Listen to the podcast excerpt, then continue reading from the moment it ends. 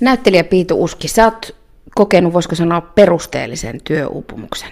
Ja sä oot aiemmin kertonut, että kaikki lähti silloin liikkeelle. Tästä nyt on jo vuosia aikaa, mutta tämmöisten klassisten ruuhkavuosien keskellä.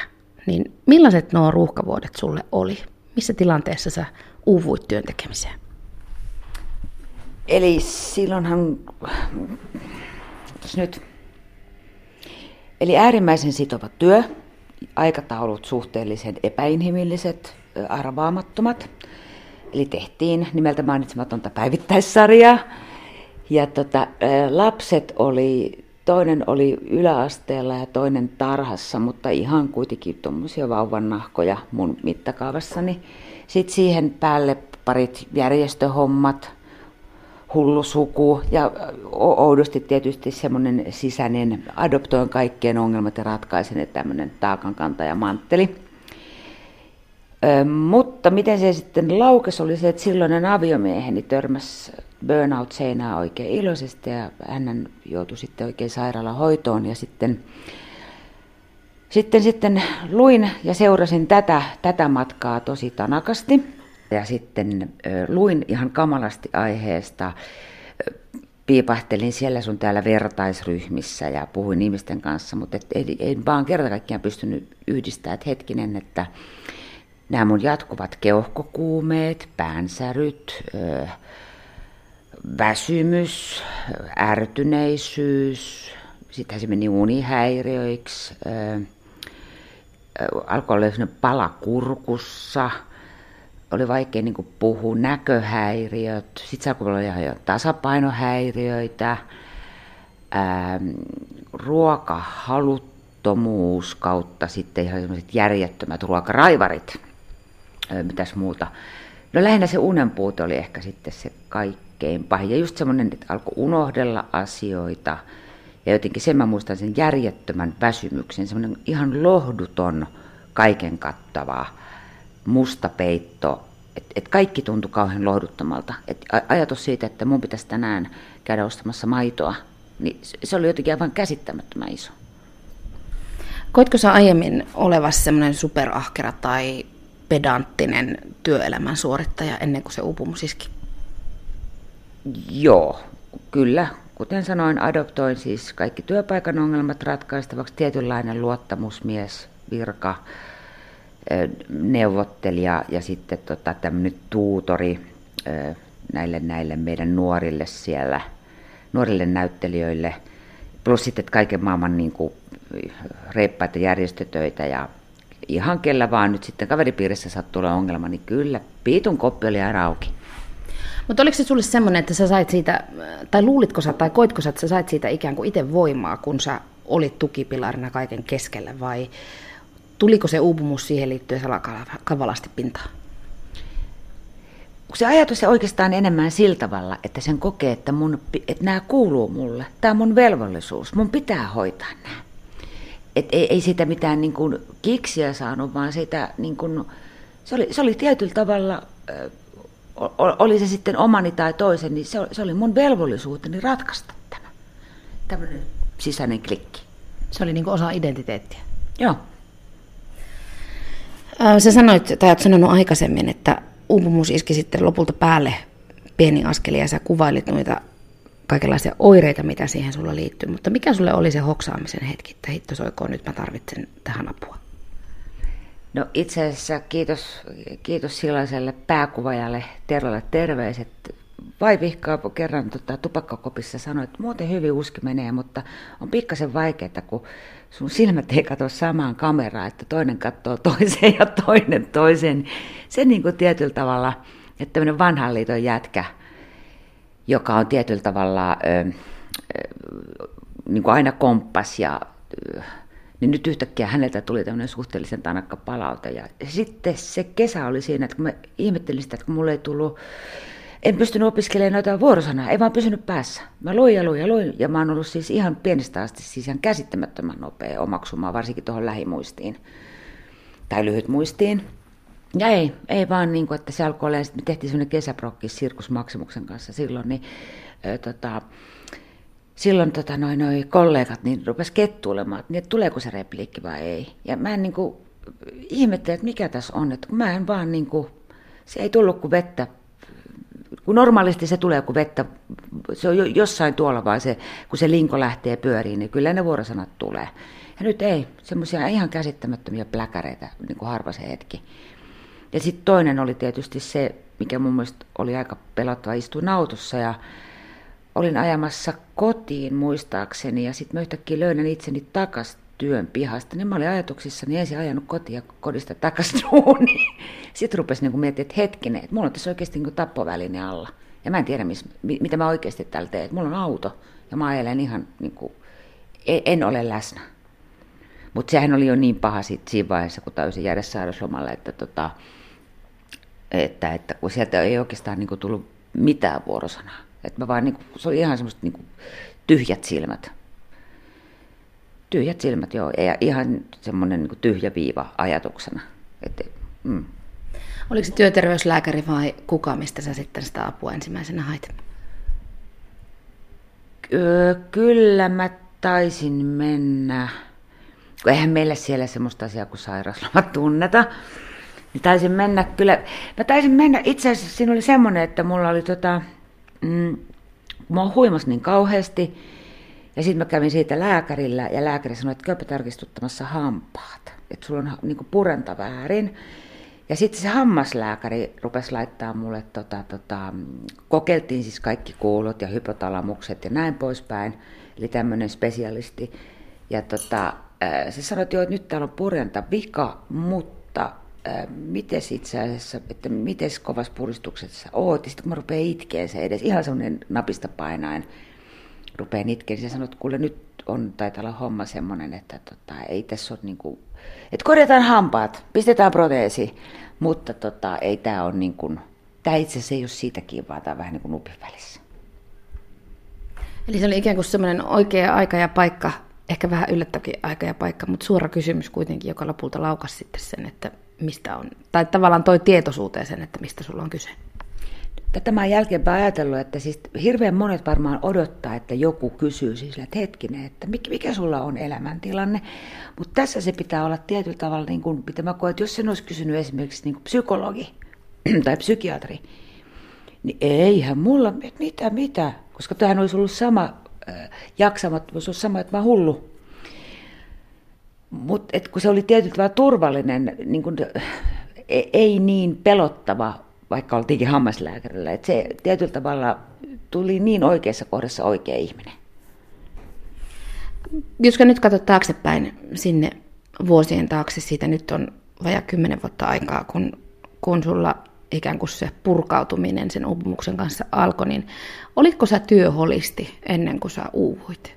Koitko sä, että se työ oli sulle semmoista narkoottista ainetta? Kyllä, kyllä mä ton joudun tunnustaa ja edelleenkin. Siis tämähän on semmoinen asia ihan, olen addikti. Eli tämä on semmoinen asia, mitä pitää vahtia edelleenkin, joka päivä. että mulla lähtee kyllä lapasesta. Ja sitten se on tietysti myös, täytyy ymmärtää tämä ala, missä ollaan. Eli kun mun ammatissa niin kun keikan ottaa, niin keikkaa vedetään. Ja tota,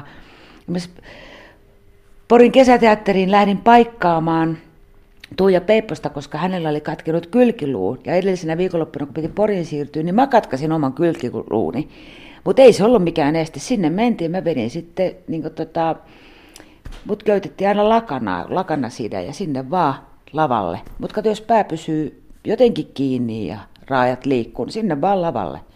No miten se toipuminen sitten lähti käyntiin? Ensin tuli itku, kun napista painettiin, mutta Miten se lähti se prosessi, se toipumisen prosessi etenemään?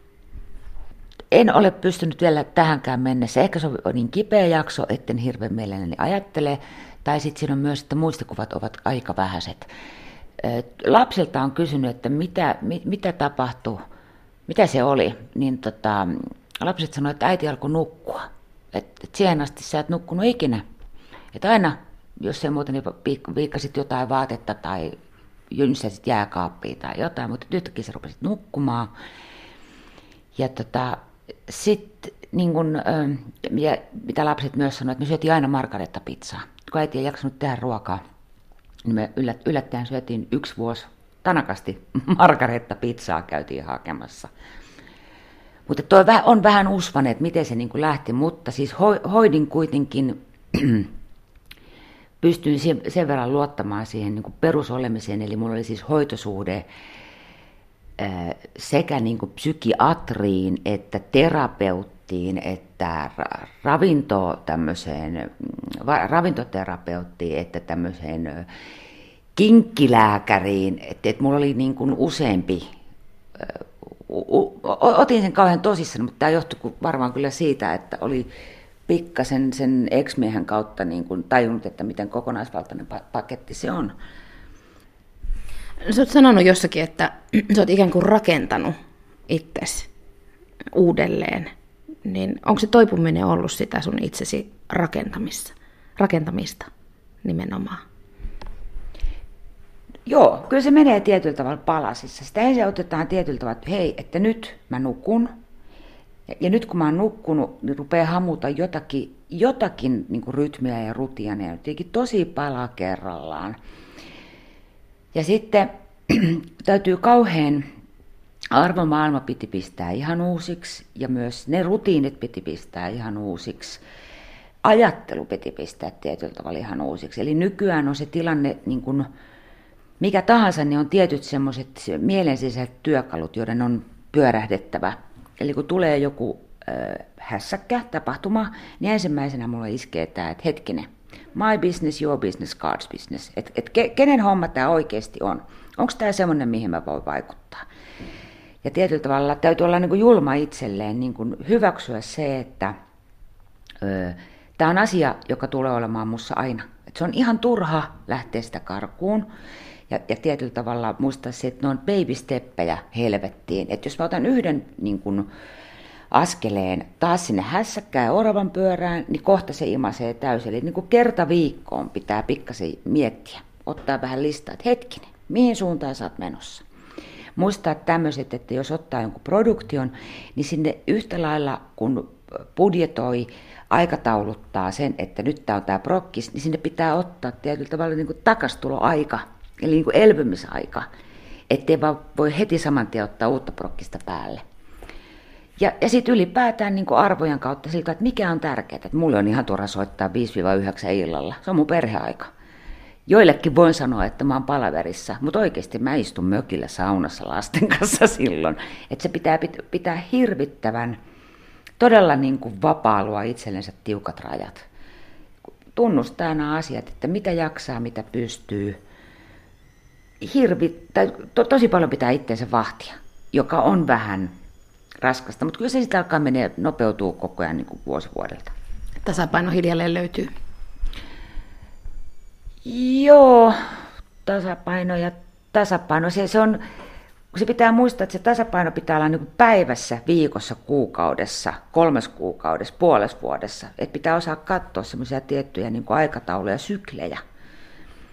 Ja esimerkiksi just tämmöinen, että huomaa, aina välillä mä hypin sein, että voi ei, nyt mä oon taas jotenkin ihan siipimaassa, nyt se tulee taas, että nyt mä masennun. Tätä ei pidä niin pelätä, vaan että, että okei, nyt on hetken aikaa, mutta jos tämä jatkuu nyt kolmatta viikkoa, niin sitten kannattaa alkaa katsoa, että nyt mä syön väärin, nukun väärin, liikun väärin, tapaan vääriä ihmisiä, teen liikaa jotain.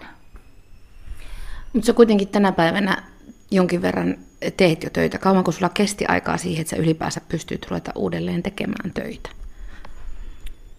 Kyllä siinä melkein, mä voisin sanoa, että kyllä siinä kaksi vuotta meni. Siis sille, että, että tämä ruotsalainen mallihan musta on hirveän hieno. Että ne, mun muistaakseni ruotsalainen, että jos sulla on bönari, diagnoosi, niin ne saman tien tulee kahdeksan kuukautta sairaus, niin saikkua, mutta se työpaluu tehdään niin kuin, että pikkasen pikkasen silloin tällöin, että sitä ei ihan niin kuin ikään kuin yhteiskunnasta ja sen rytmistä pääse lipoon. Eli niin kuin tehdään sillä tavalla päivä silloin tällöin, päivä tollon. Eli tietyllä tässä suhteessa mun onneni oli tämä, että mä oon freelanceri. Et, mutta tässä on myös se, että mulla piti olla erittäin hyvä vahti, eli oma itseni, joka katsoo, että sä et nyt sinne aikatauluta, a- aikatauluta keikkaa keikan perään. Mutta itse tämä kysymys, niin se... Ähm, kun se pitäisi niin kuin hirvit, niin kuin liian nopeasti mun mielestä ihmiset lähtee. Se on musta, että et semmoinen, jos oikeasti tulee kunnon bönari, Niin kolme kuukautta yksi hyttysen pieru. Se on oikeasti ei yhtään mitään. Et se pitäisi, mutta tämä edellyttää, että silloin pitää tehdä töitä toisella tavalla. Eli terapia, ravinto, nukkuminen, liikkuminen, ne pitää katsoa ihan uusiksi. Ja ammattilaisten kanssa tietenkin jokainen tapaus erikseen, tai siis jokainen yksilöllinen tapaus omana tapauksenaan, mutta siitä aika paljon, kun kattelin noita ihan siis verkossa ihmisten kirjoituksia ja kokemuksia, niin sitä aika paljon kritisoidaan itse asiassa ihan tuolla mielipidepalstoillakin, että niin, että joo, sainpas tuossa kaksi viikkoa sairauslomaa, mutta mihin se mua auttaa, että ei se riitä. Eihän se riitä siis yhteen, yhtään mihinkään, koska ylipäätään siis huomaa, jos lähtee lomalle, niin se kestää se kolme viikkoa ennen kuin elimistö, niin kuin, elimistö tulee sen verran niin jälkijunasta, vaikka sun pää antaisi periksi, niin kroppa tulee vasta. Se kestää sen kolme viikkoa. Me ollaan niin kuin, kuitenkin, kun olemme tämmöisiä holistisia kokonaisuuksia, mutta me ei kuljeta sillä tavalla niin kuin rintarinnan, että kroppa tulee aina pikkasen jäljessä. Ja toi aivan siis naurettavaa. Naurettavaa toi kaksi-kolme viikkoa sairauslomaa. Ja sitten kun siinä kolmes viikossa ei sinänsä ehdi edes mikään niin kuin, tämmöinen y- yhteiskunnan tukisysteemi ei ehdi niin kuin yhtään mukaan. Et se, se on vaan niin kuin hallaa kaikille. Näkyy pankkitilissä, kalenterissa joka puolella, se on ihan yhtä, yhtä tyhjän kanssa. Mitä sä sanoisit, sä oot itse nyt jo pitkällä toipumisessa, niin minkälaisia tukisanoja sä sanoisit ihmiselle, joka on vaikka juuri nyt sen työupumuksen keskellä? Kyllä ensimmäinen, mitä sanoit, hanki apua.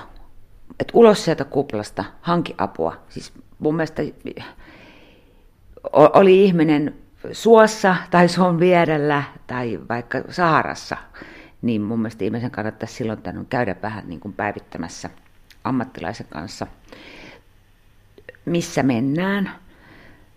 Tosin kyllä se on surullista, että, että hirveästi on, on, on hajontaa kentällä ja on se, mikä toimii toiselle, ei välttämättä toimi toiselle. Mulla sattui vaan tulemaan todella fiksu ja niin kuin munlaiseni terapeutti kohdalle. Mutta hanki apua, et ei, pois poterosta, se on ihan ensimmäinen.